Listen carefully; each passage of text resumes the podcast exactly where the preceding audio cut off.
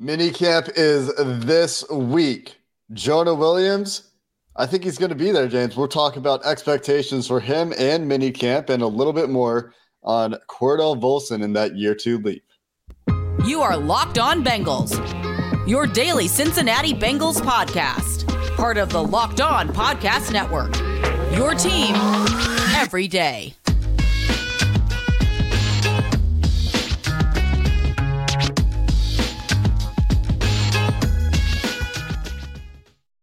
What up, Bengals fans, and welcome to another episode of the Locked On Bengals podcast. I'm your host, Jake Liscow. He's your host, James Rapien. We're part of the Locked On Podcast Network, and you can subscribe to this show on YouTube or anywhere you get your podcast. That makes it really easy for you to become an everydayer, an everyday listener to this show, as we will have you covered throughout the offseason and throughout the regular season. We don't take really much time off on this podcast, and you can become a, a first listener as well.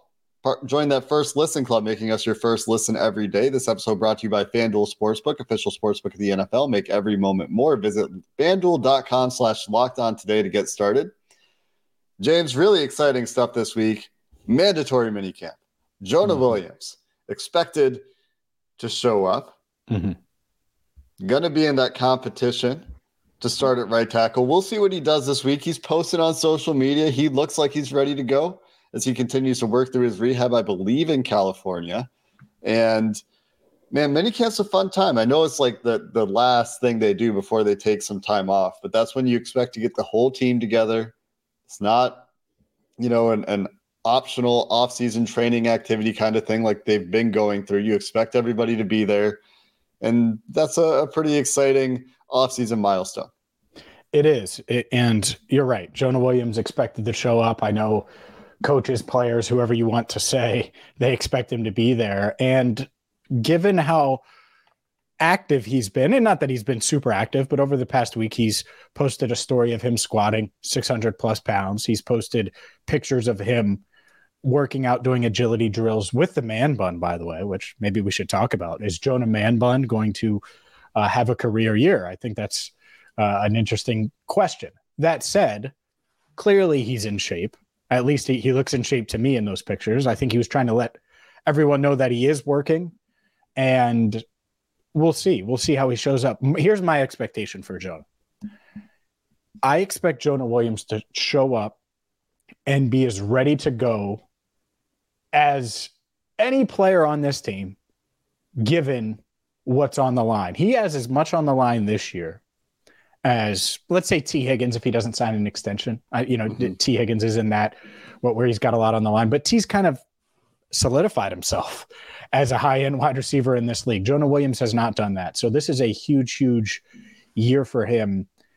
And so I think the expectation on my end is for him to be locked in, focused. Maybe he arrives on Monday. Maybe we know he's there by the time people see this, and, and maybe goes into the facility on Monday or something like that to pass his physical. That's the other part of this, is I think team doctors are going to have to look at him and and see, all right, how's the knee progressing from that offseason knee surgery? Obviously, he played through that dislocated kneecap, dislocated it again, and it derailed the end of uh, you know the the Bengals season there because he wasn't able to play. So where is he health-wise? That's a big part, because the team doctors haven't seen him since he he left in January. So that is as big of a deal as any of the on-field stuff, any of the competition stuff, I think, this week, is what Bengals doctors say about Jonah Williams' knee and how they view the progress he's made this offseason.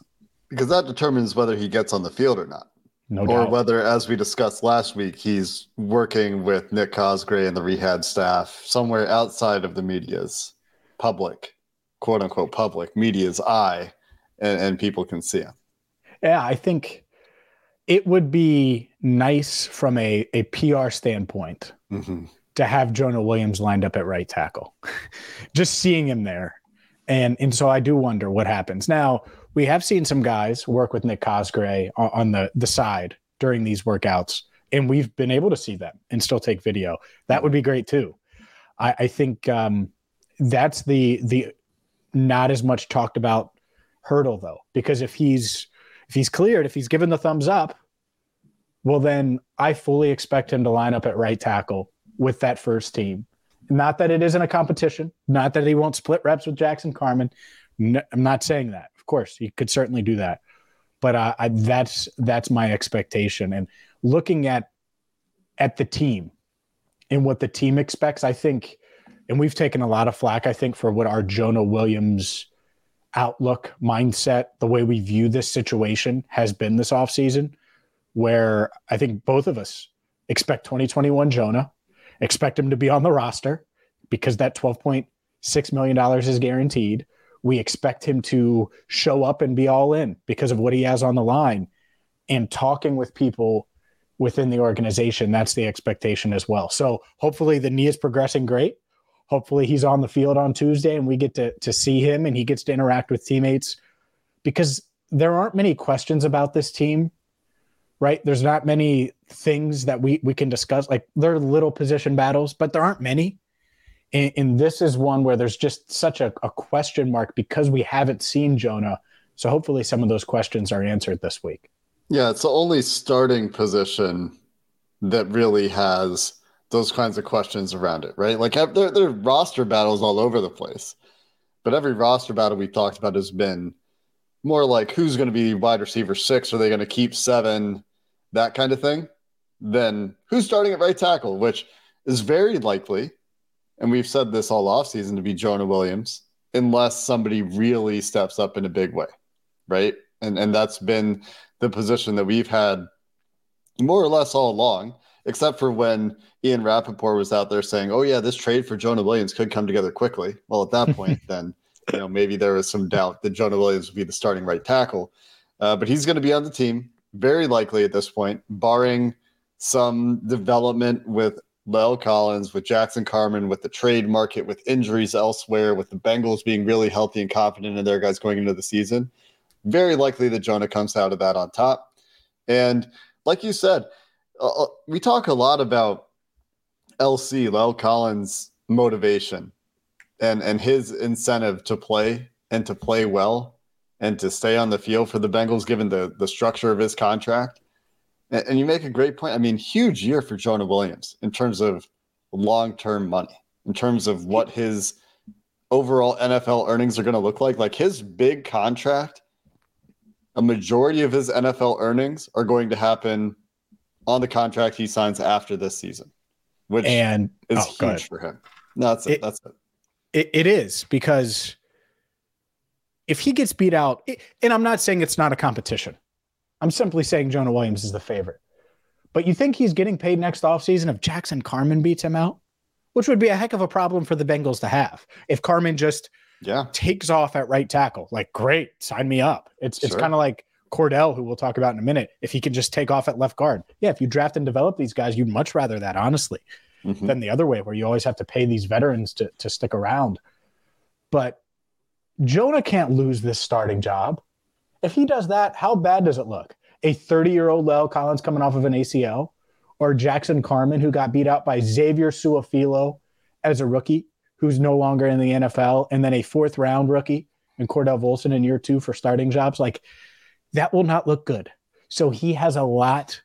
There's no one on the team that has more to gain or lose than Jonah Williams, including Joe Mixon, because of the position he plays, right? Like, even if Joe Mixon goes out there and balls out, there's a limit to how much he can earn because he's a running back, and we're seeing that across the league. There's not a, a, a huge – like, Jonah Williams could be a fifteen million dollars a year lineman if he plays well this year. Maybe could be more. more. Dep- I mean, look at what Mike McGlinchey just got. Look at lo- what Juwan Taylor just got. Yep.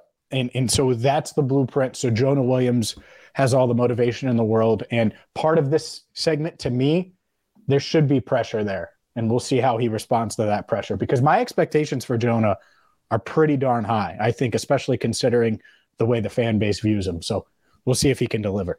It's because of the man bun, isn't it? It's not. No? It's not. That might actually subtract points for me. Okay. I'm not going to lie to you.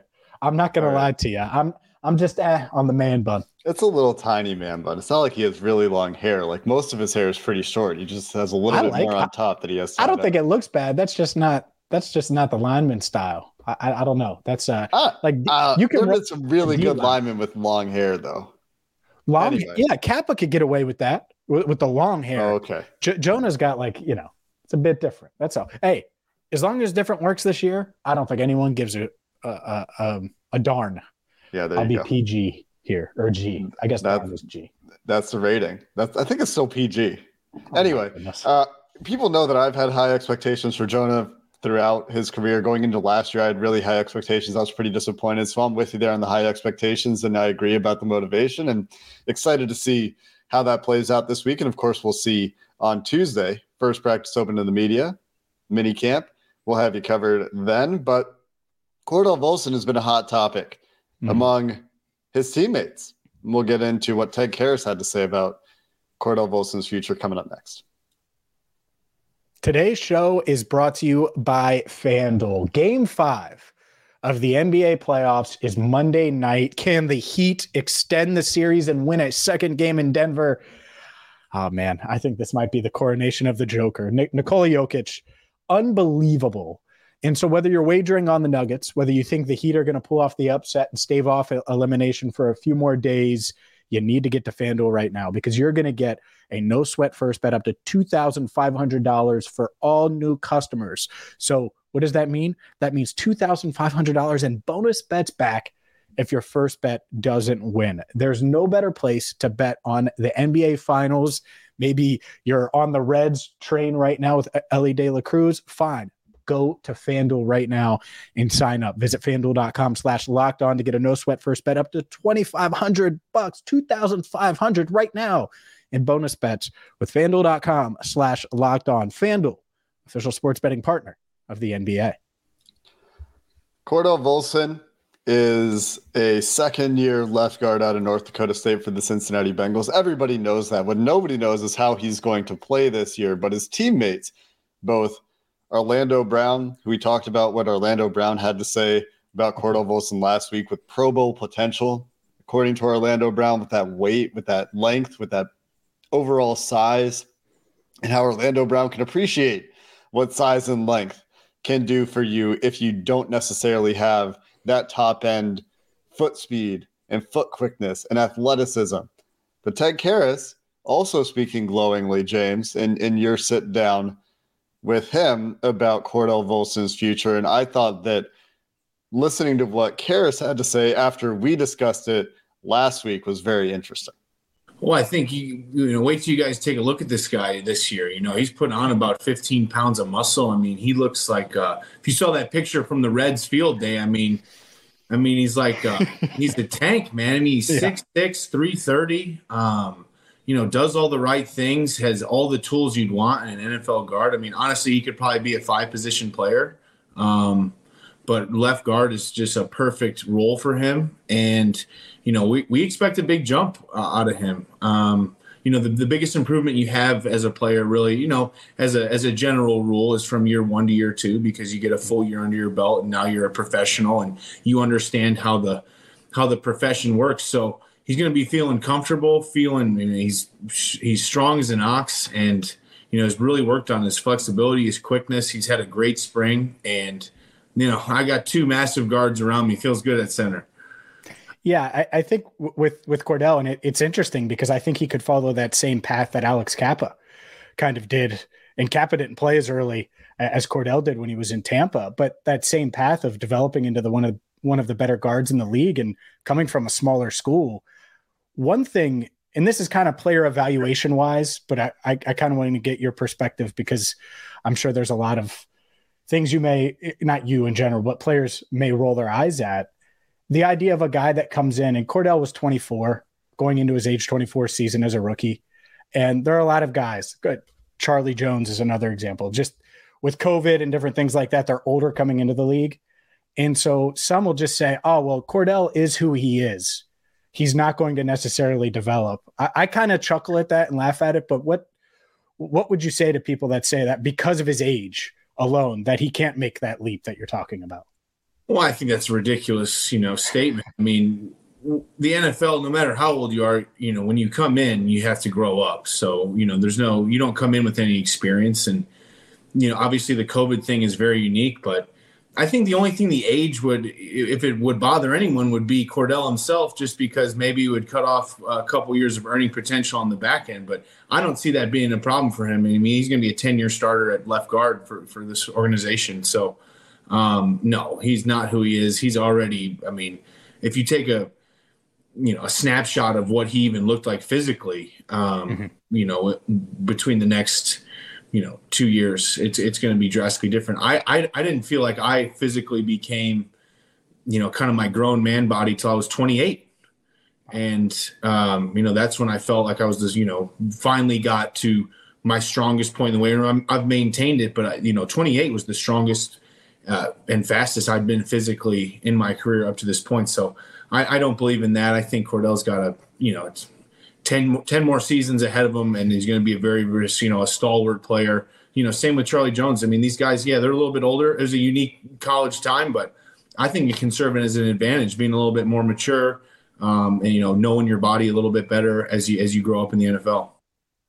Ted Karras joined me on Cincinnati Bengals Talk. You can catch that entire interview there uh, on YouTube. He's um, he's confident in Cordell. I mean, I think that's a lot to to say. ten-year starter. Yeah.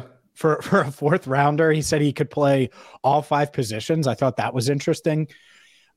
The the age thing, it's a hurdle that, again, I think for the next few years is, is going to be something. I think the N I L part of it's going to be something too, where guys might not come out as early if they're still getting paid to just be stars in whatever college or university that they're playing at. But clearly the Bengals are betting on size, intangibles, work ethic, like all of those things they see in Cordell that they saw on draft night, that they saw during the evaluation process. I think they're just assuming that he continues to take steps forward. What what stood out to you about what Karras had to say about the the twenty-four, soon to be twenty-five-year-old? And those are a lot of pieces of the puzzle. The the size, the intangibles, the work ethic, the the between the ears kind of stuff. Those are a lot of the pieces to being a successful N F L offensive lineman. Then there's hand placement, hand fighting, hand technique. Then there's foot quickness, flexibility, change of change of direction stuff, right? So like that's some of the stuff we talked about last week where I really want to see improvement from Cordell, but he's right. He has transformed his body, fifteen more pounds.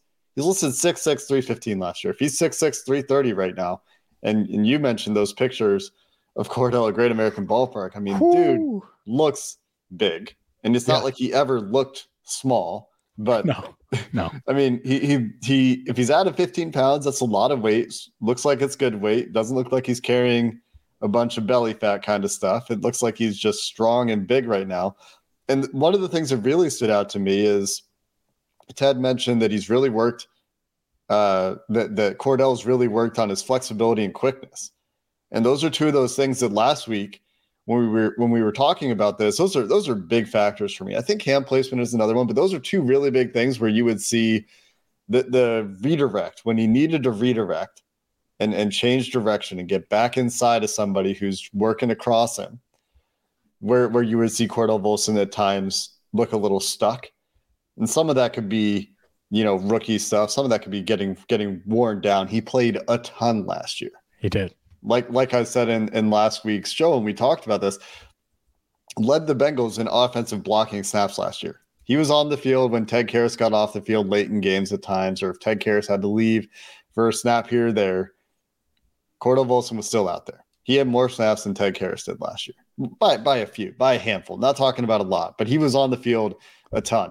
And so that stood out to me quite a bit if he's making improvements in those areas. And then I thought it was interesting what, what Ted had to say about the, the age number only matters for the back end of the contract and the back end of the earnings potential, losing those first couple of years, lo- losing some some of that, because what he said about not feeling like he was his strongest and his quickest till he was twenty-eight, and that kind of fits the age range, right? Like twenty-five to twenty-eight is where you expect the physical peak to happen for most sure. professional athletes, but th- there's some good food for thought there and, and a lot of reasons that Karras could take that leap, right? If if all of these things do come together for him, that means he's checking all the boxes at that point, and that's how you get that leap from from mm-hmm. a guy like Volson. Yeah, I think it's just really high praise from a guy in Karras who it did take a little bit for him to, mm-hmm. to find his footing. And I think he's going to be, I think this is going to be the best stretch for Karras. Like when you look back at his career, like personally, like I think he'll play his best here. And maybe I'm wrong. Maybe I'll, I'll have to go back and watch some of that Patriots film. Obviously, spend a year in the uh, with, with the Dolphins, and and when you look back, that's not the case. But I just, I think maturity, all of those things, I think it lines up. And I, I don't think he would just show so much praise and throw a bunch of praise at Cordell unless he believed it. So there's high expectations for this line, and, and I, I have one more thought on it. And let's let's get to our, just our closing thoughts, including um, my thought on the offensive line. We can do that coming up next. High expectations for Cordell Volson, and you love to see it on the one hand, the teammate confidence. But you, you said you had a, a closing thought on the offensive line overall, James. Is this going to be the year that you're no longer annoyed because we have to talk about the offensive line every week? I certainly hope so. I, I hope we do. I hope we have an offensive line segment called Pancakes, and it's just all about how the left side is just these giant maulers.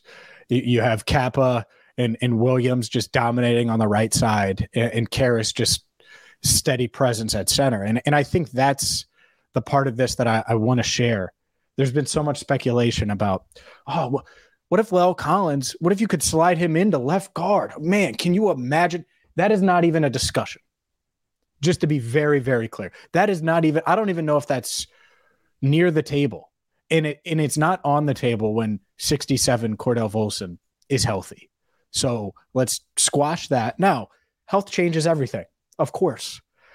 And and like we said at the, the start of the show when we were talking about Jonah, I think he's the favorite at right tackle. So if you're not hoping for an Orlando Brown, Cordell Volson, Ted Karras, Alex Kappa, Jonah Williams line from left to right, you're hoping for something else, you might be disappointed. But I, I think internally the Bengals view that group as the best line they've had of the Joe Burrow era by far, and they feel really good about it, along with the depth behind with La'el and Jackson, and they're certainly in competition at that right tackle spot. I don't think there's a competition at left guard, though. So just a little food for thought on on how they're viewing the offensive line based on what I've been told, heard, et cetera. Yeah, I think that we've been pretty in line with what the Bengals thinking has been throughout the offseason. And then It's wild. Things, it's wild yeah. how it, it's lined up, huh? Well, and it, yeah. Uh, it's almost as if you're yeah. in the building or something, you know? And and you... I, I didn't even people. just mean me. I mean us in general. Like, we've, you know, it is what it is. The, the Orlando Brown thing surprised everybody. No doubt. Yes. And it's still such a steal. I, I still can't believe they got him for sixty-four over four. Anyways. Well, and, and Joe Mixon, people might say we were wrong about, and we'll see. There's still a little bit of time there, but I think that their plan didn't necessarily come together the way they wanted it to. You can't get everything in the draft. Right. And they didn't keep Perine. I think they were hoping to keep Perine, and that's fine. We All know right, they Joe, were hoping to keep Perine. They tried. Yeah. No. Yeah. So still haven't replaced Perine. Not directly. So we'll see. That's that's another big offseason question, no doubt. Everyone yeah. focuses on right tackle. Running back is still interesting. Is it just Chase Brown being the home run threat behind Joe Mixon and, and Travion Williams playing, you know, half of that Samaje Perine role with, with Mixon blocking a little bit more and Chase Brown easing into it? It might be. You know, you might see like fifty, twenty-five, twenty-five if you're talking about snap count percentage with Mixon. Or maybe it's forty, thirty, thirty. Or forty, thirty-five, twenty-five. I, you know, I, I think it's interesting to see how that's going to, to shake out. Do they add someone? I don't know. That's a, a big question mark. And this mini camp could help push them one way or the other. The more they see Chase Brown, the more they see Travion Williams and Chris Evans, they may say, okay, we should probably get a little help here. And, and so who knows? And it's going to be not like they're doing Oklahoma drills, a mini camp, right? No. There's, we're not going to get a feel for which of those guys is like putting guys on the ground in pass protection, having highlight reel, blitz pickup kind of stuff. That's not happening in minicamp. It's well, we'll get some seven on seven. I think they did some seven on seven last week, but expect them to continue to do some seven on seven this week. Going to yeah. be minimal contact, that that's the way this team continues to operate. Going to be very interesting to see if they use their full minicamp allotment of days this year. They haven't done that with Zach Taylor. They've let these guys go early. Their goal is to get them healthy. And Zach Taylor mentioned July twenty-fifth. So maybe that's when people are expected to report back for training camp. If you're trying to make some training camp plans, I'm trying to make my training camp plans, which is why uh, that, that stood out to me. And I think Joe Goodberry also mentioned it, because I was trying to figure out when he's going to camp and I'm going to go to camp and all these things. So, well, players may report on July twenty-fifth. It'd be you a little bit after at, that. You will not be at camp on July twenty-fifth. I'll guarantee yeah. that. Yeah. Neither will maybe I. Maybe for what it's July twenty-eighth, twenty-ninth. Yeah, I'd have to look at the calendar, but uh, yeah. it'll be end of July. It's always end of July. So that's right. But minicamp this week, anything else you're expecting to see, James? Out of minicamp this week, we got Joe Burrow talking to the media for the last time before training camp on Tuesday is currently mm-hmm. planned. So hopefully have some takeaways from Burrow talking there. Anything else? No, I'm excited to talk with Joe about some of these rookies. They're obviously banking on them a bit, a bit, and um, we'll see. But it's exciting. We'll see if Jonah shows up. That that's where this gets real interesting. If Jonah just doesn't show up, but I mm-hmm. I certain I certainly expect him to. So we'll see this week. Is Jonah going to not show up? Is he going to go the other way and show up and also hold court with the media? Hmm. Oh man. That'd be he set up in his driveway. I'm not flying out to Cali to talk to him. We'll have you covered, regardless of the That's direction. Not happening. He'll be there on Tuesday. Anyways. Jonah Williams goes and and all the things that are happening at right tackle and throughout Bengals minicamp as they wrap up the offseason program, get ready to have some time off before late July in training camp. And when training camp starts, that means we're really close to the season. Just keep checking off days, crossing off days on your calendar, whatever you do, until the N F L season is here. Thanks for listening to this episode of the Locked On Bengals podcast. We're back after Tuesday's mini camp practice with your mini camp takeaways. Until then, Huda, and have a good one.